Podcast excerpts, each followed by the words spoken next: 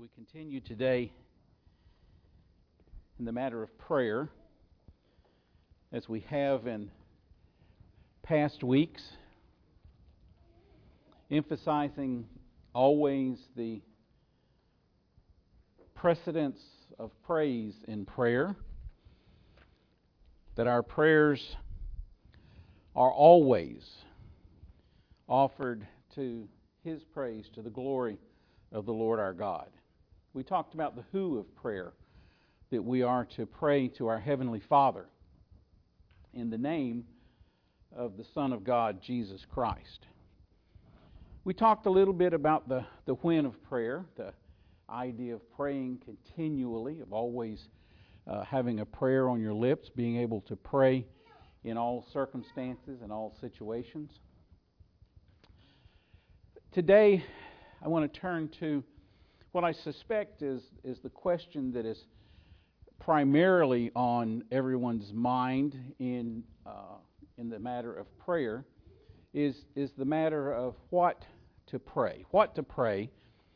And I, in my, uh, my sermon title, I put in parentheses what to pray for.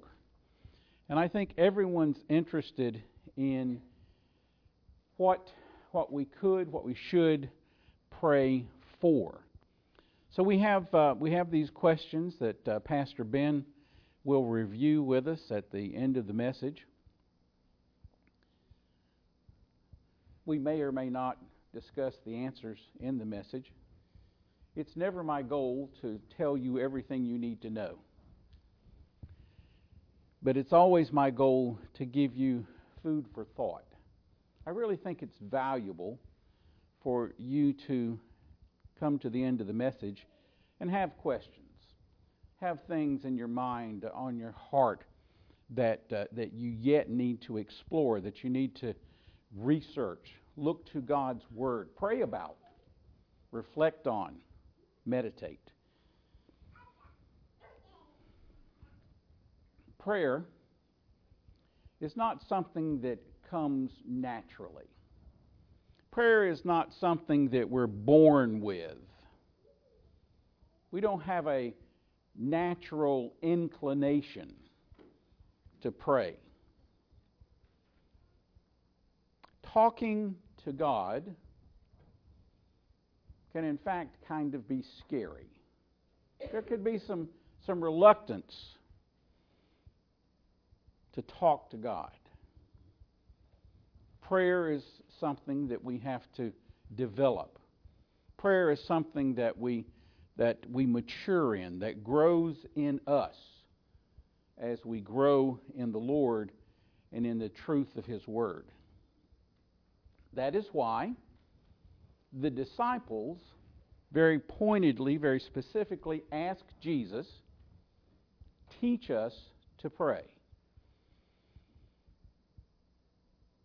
It's always true that you, you never learn anything until you recognize there's something you don't know.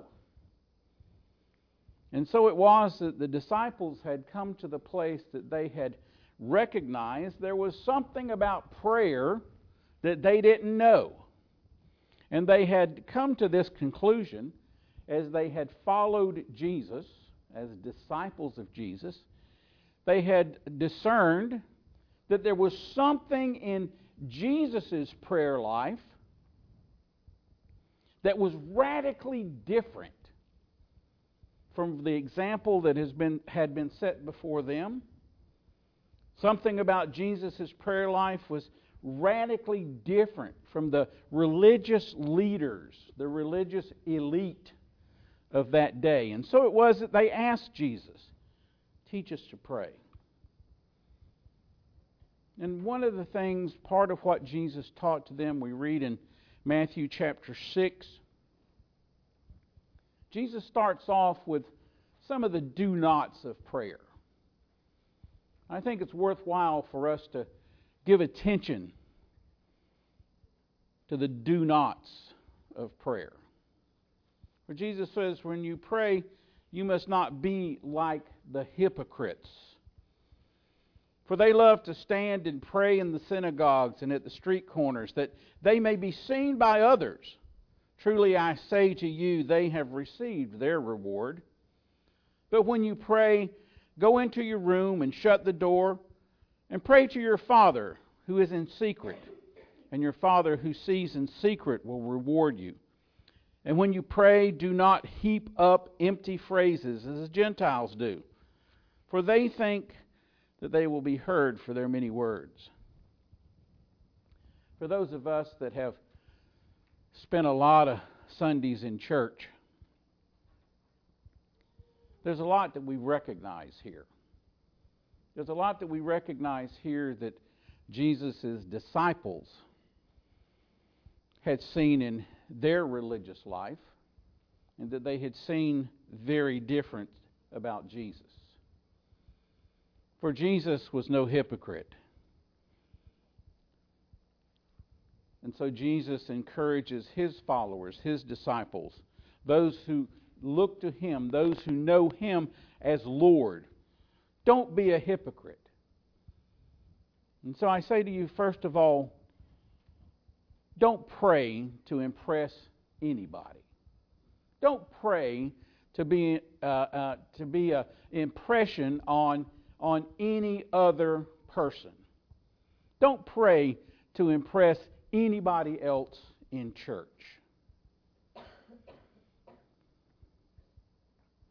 And, brothers and sisters, don't teach your children to pray to impress others. Don't teach your children to impress you teach your children to pray to our Heavenly Father. Don't pray empty phrases. Don't, don't pray with words that sound good. Don't pray with words that, that don't have any meaning. That's go harkening back to the hypocrite idea, right? Don't think that you have to come up with these, these, uh, these long, uh, eloquent, big word phrases. Don't pray empty prayers. Don't pray. Don't pray with words that you have heard from others that impressed you. Don't pray like a hypocrite. Pray your prayer. For those of you that are writing that down, change the your to my. Pray your prayer. Don't pray somebody else's prayer. Pray your words. Talk to your heavenly Father as your heavenly Father. Pray to Him that which, which is on your heart, in your mind, in your life. Give it to your Heavenly Father. Have a conversation with Him. He wants to hear from you. You hear that? God, your Heavenly Father, wants to hear from you.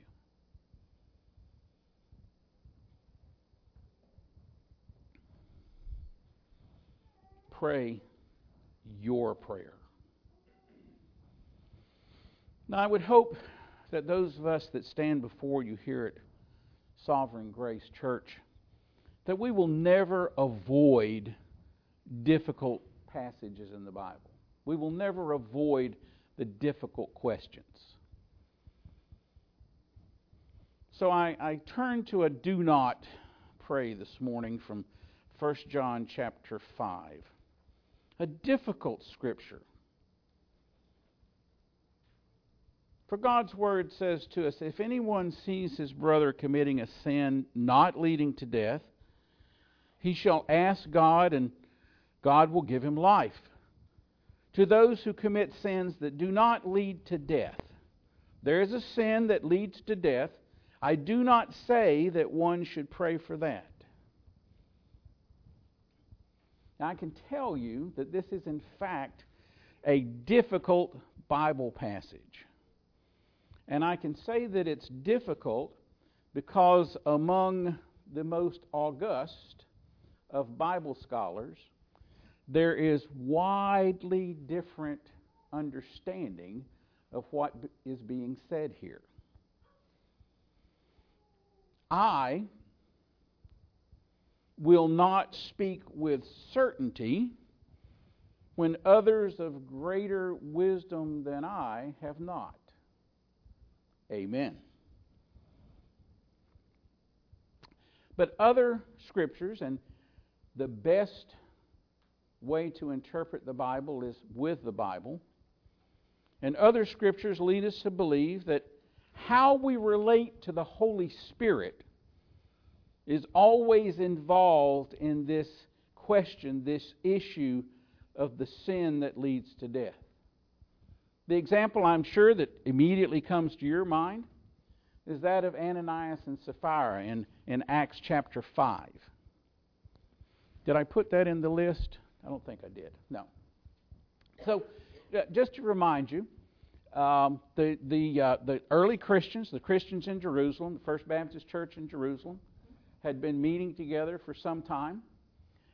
And, uh, and they were, they were um, looking out for each other. They were, uh, had all things together and uh, were, were a, a common, uh, united people. Ananias uh, had uh, some land, some property, and the account says that he went and sold this property, and he brought the proceeds after having kept some back for himself. He brings what's left, so to speak, and gives it to the uh, to the apostles uh, for the church. And um, the apostle Peter says to Ananias, Ananias why has Satan filled your heart to lie to the Holy Spirit? And we're told that Ananias dropped dead in the spot. His wife Sapphira uh, came in afterwards, seems to have been uh, part of the scheme, and uh, she likewise uh, accused of lying to the Holy Spirit then dies. It seems that the, the problem, the issue that brought about their death, was a, their relationship, their, their, uh, the way they, they dealt with or related to the Holy Spirit of God. Lying to the Holy Spirit not something you want to do. Jesus said, Matthew chapter 12, verse 31 and following, Therefore I tell you, every sin and blasphemy will be forgiven people, but the blasphemy against the Spirit will not be forgiven. And whoever speaks a word against the Son of Man will be forgiven, but whoever speaks against the Holy Spirit will not be forgiven, either in this age or in the age to come. Here again, we see Jesus giving us to understand that how one relates to the Holy Spirit is what leads to the most grievous of sins. How then should we pray, or how should we not pray? I think the answer is pray. I, I truly believe the answer is pray about it. Uh, I think the answer is to have wisdom and discernment. And certainly the Scripture gives us encouragement, command perhaps even, to pray for wisdom. You're familiar with James chapter 1 and verse 5 that tells us if any of you lacks wisdom, let him ask God, who gives generously to all without reproach, and it will be given him would you understand how God would lead you to pray or to not pray into these matters? Pray that God would give you the wisdom, the discernment. For wisdom, wisdom is always very high on the list of things that God wants us to ask for. In answering the question, what should we pray? for? I think one of the first answers that God gives us is Pray for wisdom. I thought about Solomon. Of course, anytime you hear the word wisdom, those of us that were in Ain't Ideal Sunday school class in the beginners, we know that Solomon was the man who asked for wisdom. If y'all didn't know my Ain't Ideal, you, you've lost out.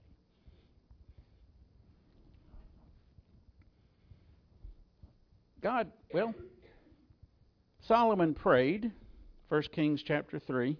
Did I put that on the list? No. Oh, it is. Oh, there it is.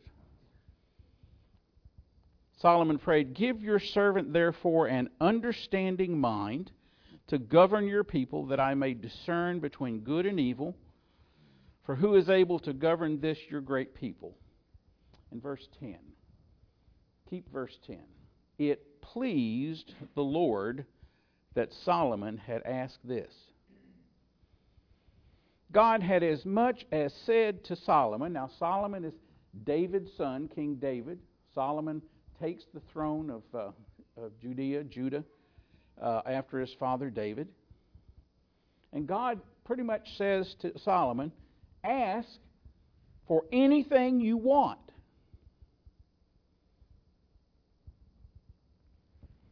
How many of you don't raise your hand? But I was wondering if did, do, do you ever think about if you ever hit the big one? You know, I don't. What do they call it? The big no, the dot, the red spot. There's a raffle, not a raffle. What do they call that? Uh, um, you buy the tickets, lottery, and big, big something. Anyhow, you, I mean, you win sixty gazillion dollars if if, if yeah, yeah. And, and do you ever think about that? I mean, if I had sixty gazillion dollars, you know, what would I do? Of course, you say, I'd give a lot to the church. Of course, you would. Yeah. God said to Solomon, Solomon, you've hit the jackpot. Ask anything you want. And Solomon prayed for wisdom and for discernment. And it pleased the Lord that Solomon had asked this. Let's see how much it pleased the Lord. Read on in 1 Kings chapter 3. God said to him, Because you have asked this and have not asked for yourself long life or riches or the life of your enemies, but have asked for yourself understanding to discern what is right. Behold, I now do according to your word. Behold, I give you a wise and discerning mind, so that none like you has been before you, and none like you shall arise after you. I give you also what you have not asked, both riches and honor, so that no other king shall compare with you all your days. I say again to you, wisdom is very high on God's list of things that He would have you to ask for in prayer.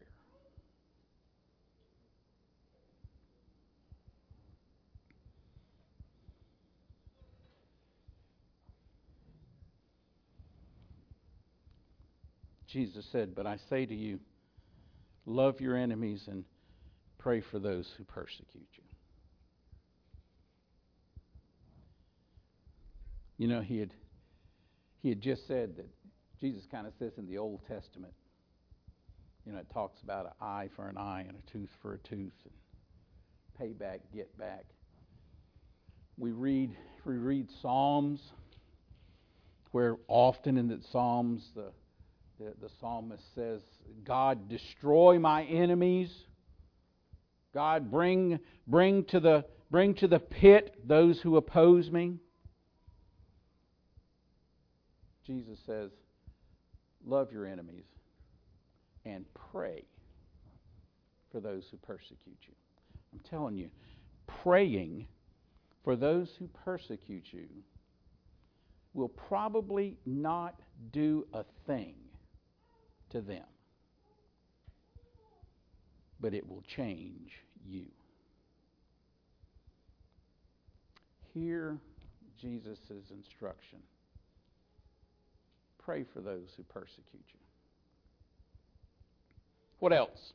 So what we've talked about what not to pray. Let's talk now some what to pray.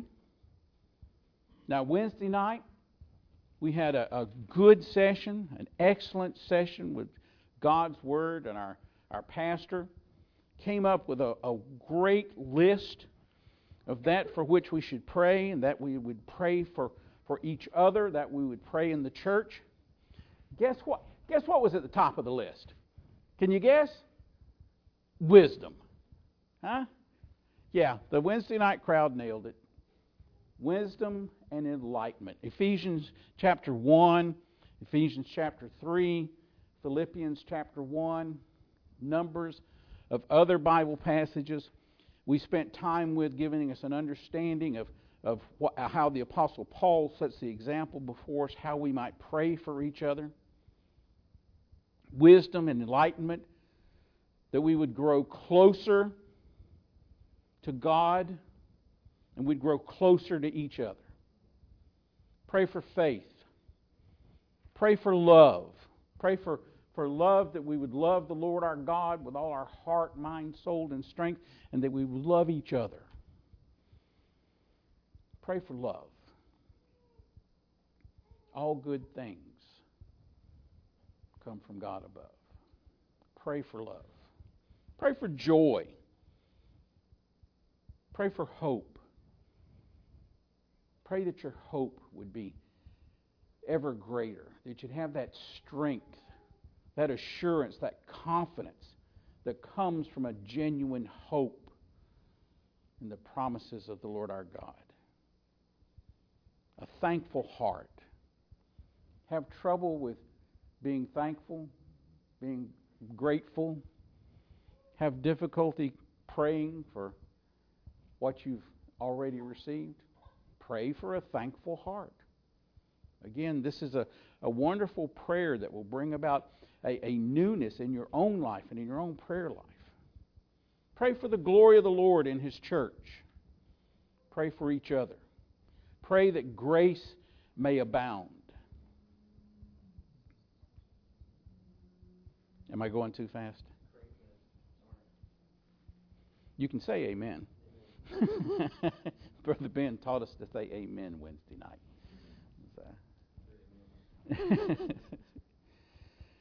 and I wouldn't be Bill Eller if I didn't stand before you and say from Revelation 22 Pray, come, Lord Jesus.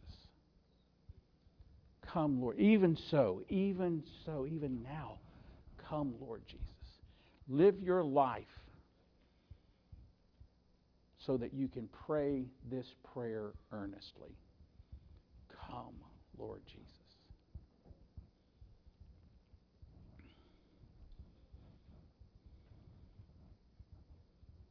What else? Jesus said, Matthew chapter 7, verse 7 Ask, it will be given to you. Seek, and you will find. Knock, and it will be open to you. Jesus said, John chapter 14 and verse 13, Whatever you ask in my name, this I will do, that the Father may be glorified in the Son. Do not be reluctant to ask whatever is in your heart, whatever is on your mind. Do not be reluctant to take that before your Heavenly Father. Pray whatever you will. We've talked much about the purpose of prayer being praised, to glorify God. But understand that we're not looking for, for fancy words or even empty phrases here. But your prayer, your prayer glorifies God. The very fact, the, the, the reality, the, the existence of your prayer is a glory to your heavenly Father. For you are, you are acknowledging Him. You are you're giving him that place of, of lordship in your life. He is the one to whom you pray. We're all good Baptists here. We don't pray to Mary. We don't we don't pray to the saints. We don't we don't pray to, to some other guy. We pray to our Heavenly Father. We pray believing in Him. We pray in faith. We pray in obedience. And, and all of this truth is to His glory. So pray. Don't be reluctant. Don't be don't don't don't don't be reticent to to to offer your prayer. For it is your prayer that glorifies your heavenly Father. You honor him by your faith in prayer. Jesus went on to say there in Matthew chapter 7 If you then who are evil know how to give good gifts to your children, how much more will your Father who is in heaven give good things to those who ask him? You hear that? You hear what Jesus is saying? Make your request known to God, your Heavenly Father, who wants, it is God's desire to do good for you. Today is my last Sunday with our prayer theme. Hold the applause. And in summation, pulling it all together, we combine all of our prayers, all of our requests, all of our desires in the teaching of Psalm 37 4. A memory verse if there ever was one. Delight yourself in the Lord, and He will give you the desires of your heart.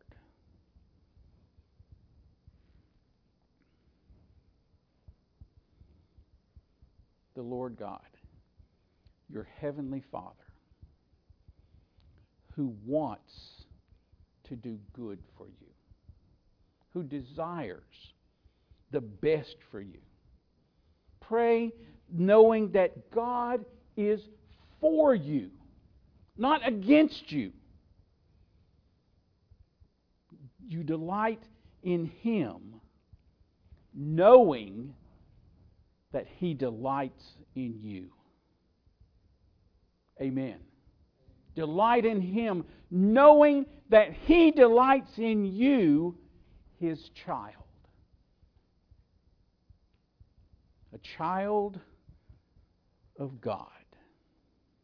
Not just like the world would have you to, to, to say this everybody's a child of God. Well, no, everybody isn't a child of God. And certainly the Bible does not teach that. But rather, those whom God has called to be adopted as His children, His sons and daughters, joint heirs with His only begotten Son, Jesus Christ. Delight in Him, for He delights in you, having called you to adoption as his child. You will not delight in him when you're thinking he does not delight in you. I tell you what, I learned this lesson so well when I was a boy. Because I, I just, I always had a, a sixth sense. Right? I knew when I had done wrong. I, I just, it, it would just lay on me. And I would, I would actually avoid my parents, knowing, knowing that I had done wrong. And I know that there's a there's an inclination that when we have unconfessed sin, before our Heavenly Father that we kind of don't want to be around him.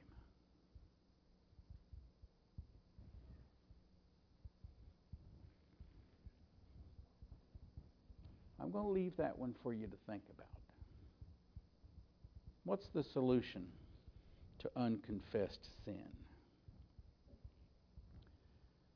When we when we can't see God's goodness in our circumstances. When you look around what's going on in your life, the things you don't have, the problems you do have, the hurt, the grief, the pain, the loss. Where is God? You're miserable. If God loves me, if God is for me, if God wants good for me, why am I so miserable?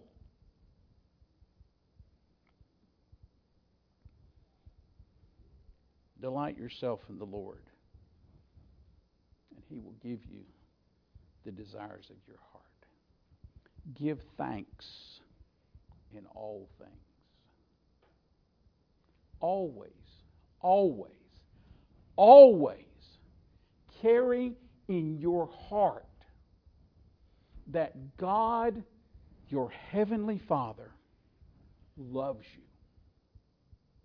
And regardless of your circumstances, and when you have confessed your sin,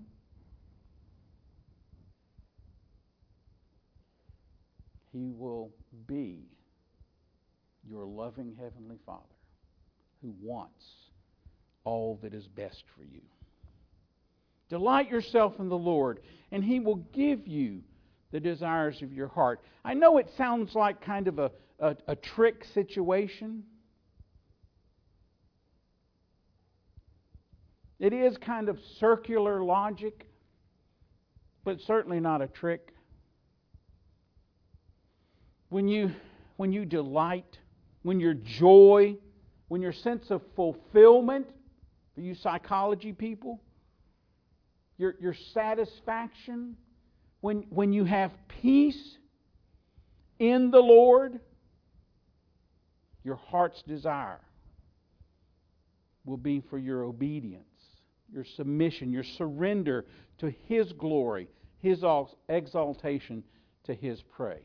Delight in the Lord, and the desires of your heart will be to delight in the Lord. The first commandment you shall have no other gods before me. You should love the Lord your God with all your heart, with all your soul, with all your mind, with all your strength. Delight yourself in the Lord, and He will give you the desires of your heart. Delight in yourself, and you are destined for disappointment.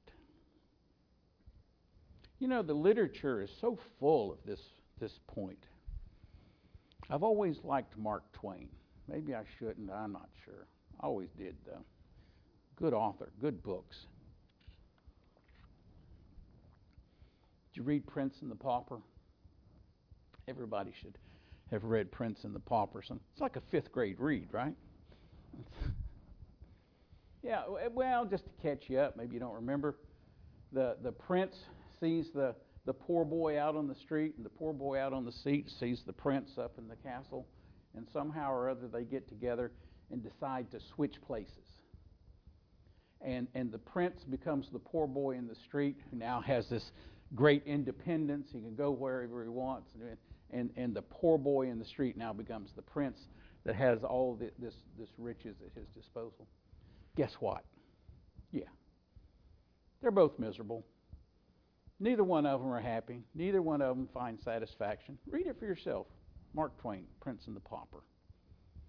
How about the old song, Richard Cory? Remember that one? What was that guy's name that sang that? Anybody remember? Oh yeah, yeah. Anyhow, Richard Cory. It's a song. Yeah, yeah. Look this one up for sure. Richard Cory.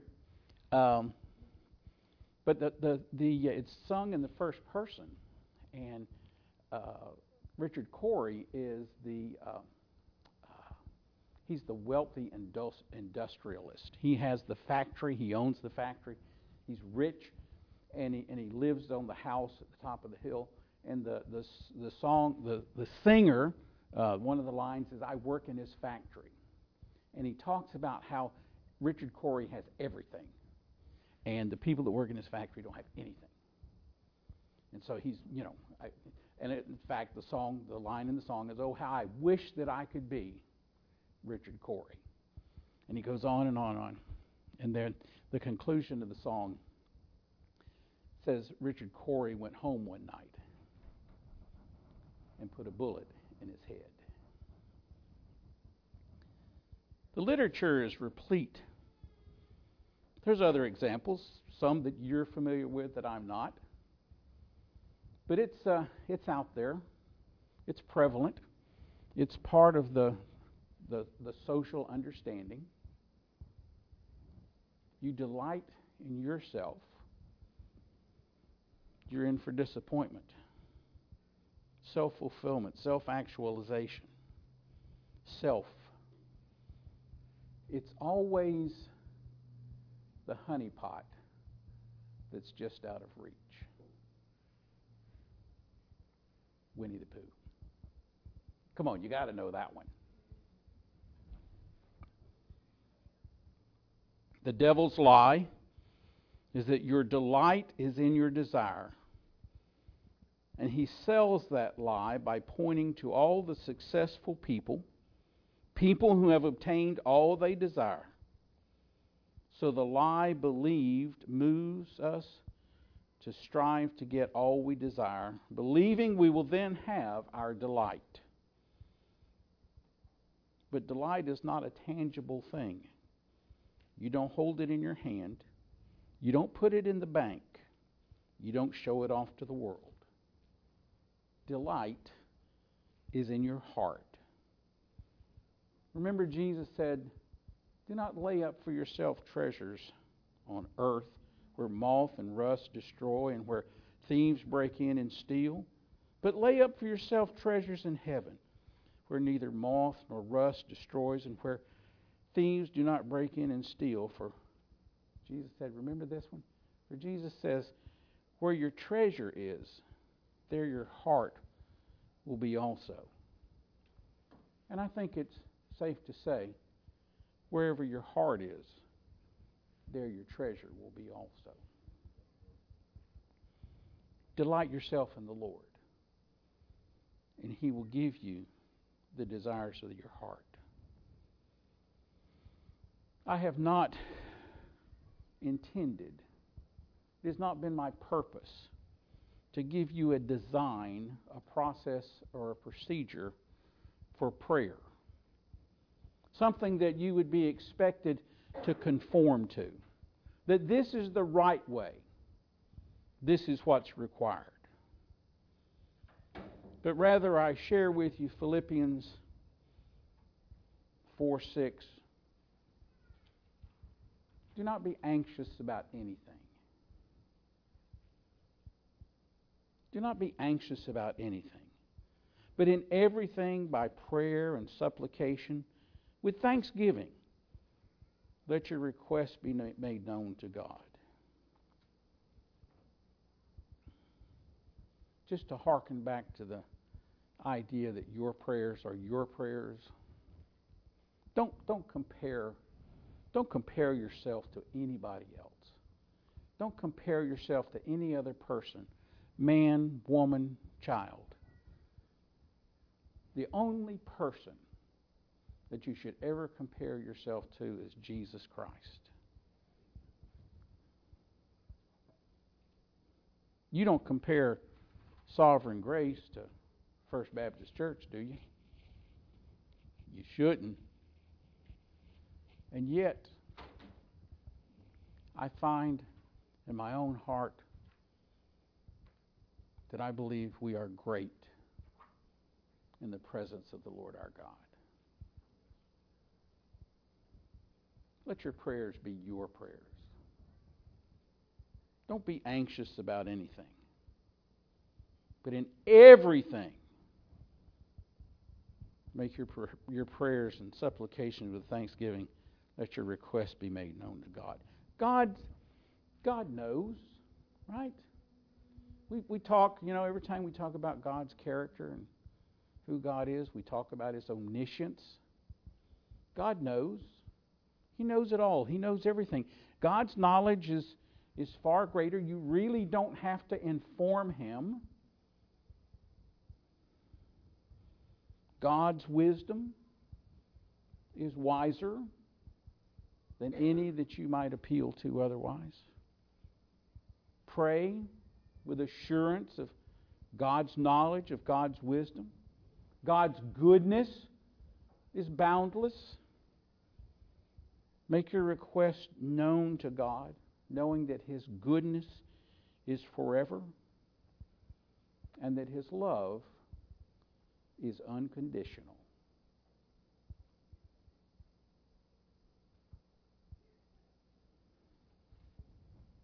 Romans 8:26 tells us likewise the spirit helps us in our weakness for we do not know what to pray for as we ought but the spirit himself intercedes for us with groanings too deep for words.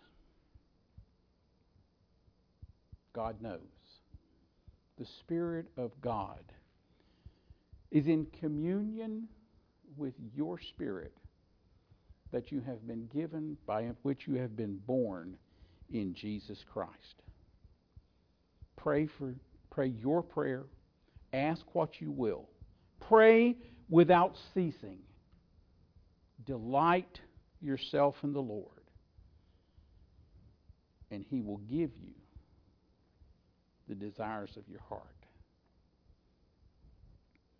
Now, to him who is able to do far more abundantly than all we ask or think, according to the power at work within us, to him be glory in the church and in Christ Jesus throughout all generations, forever and ever.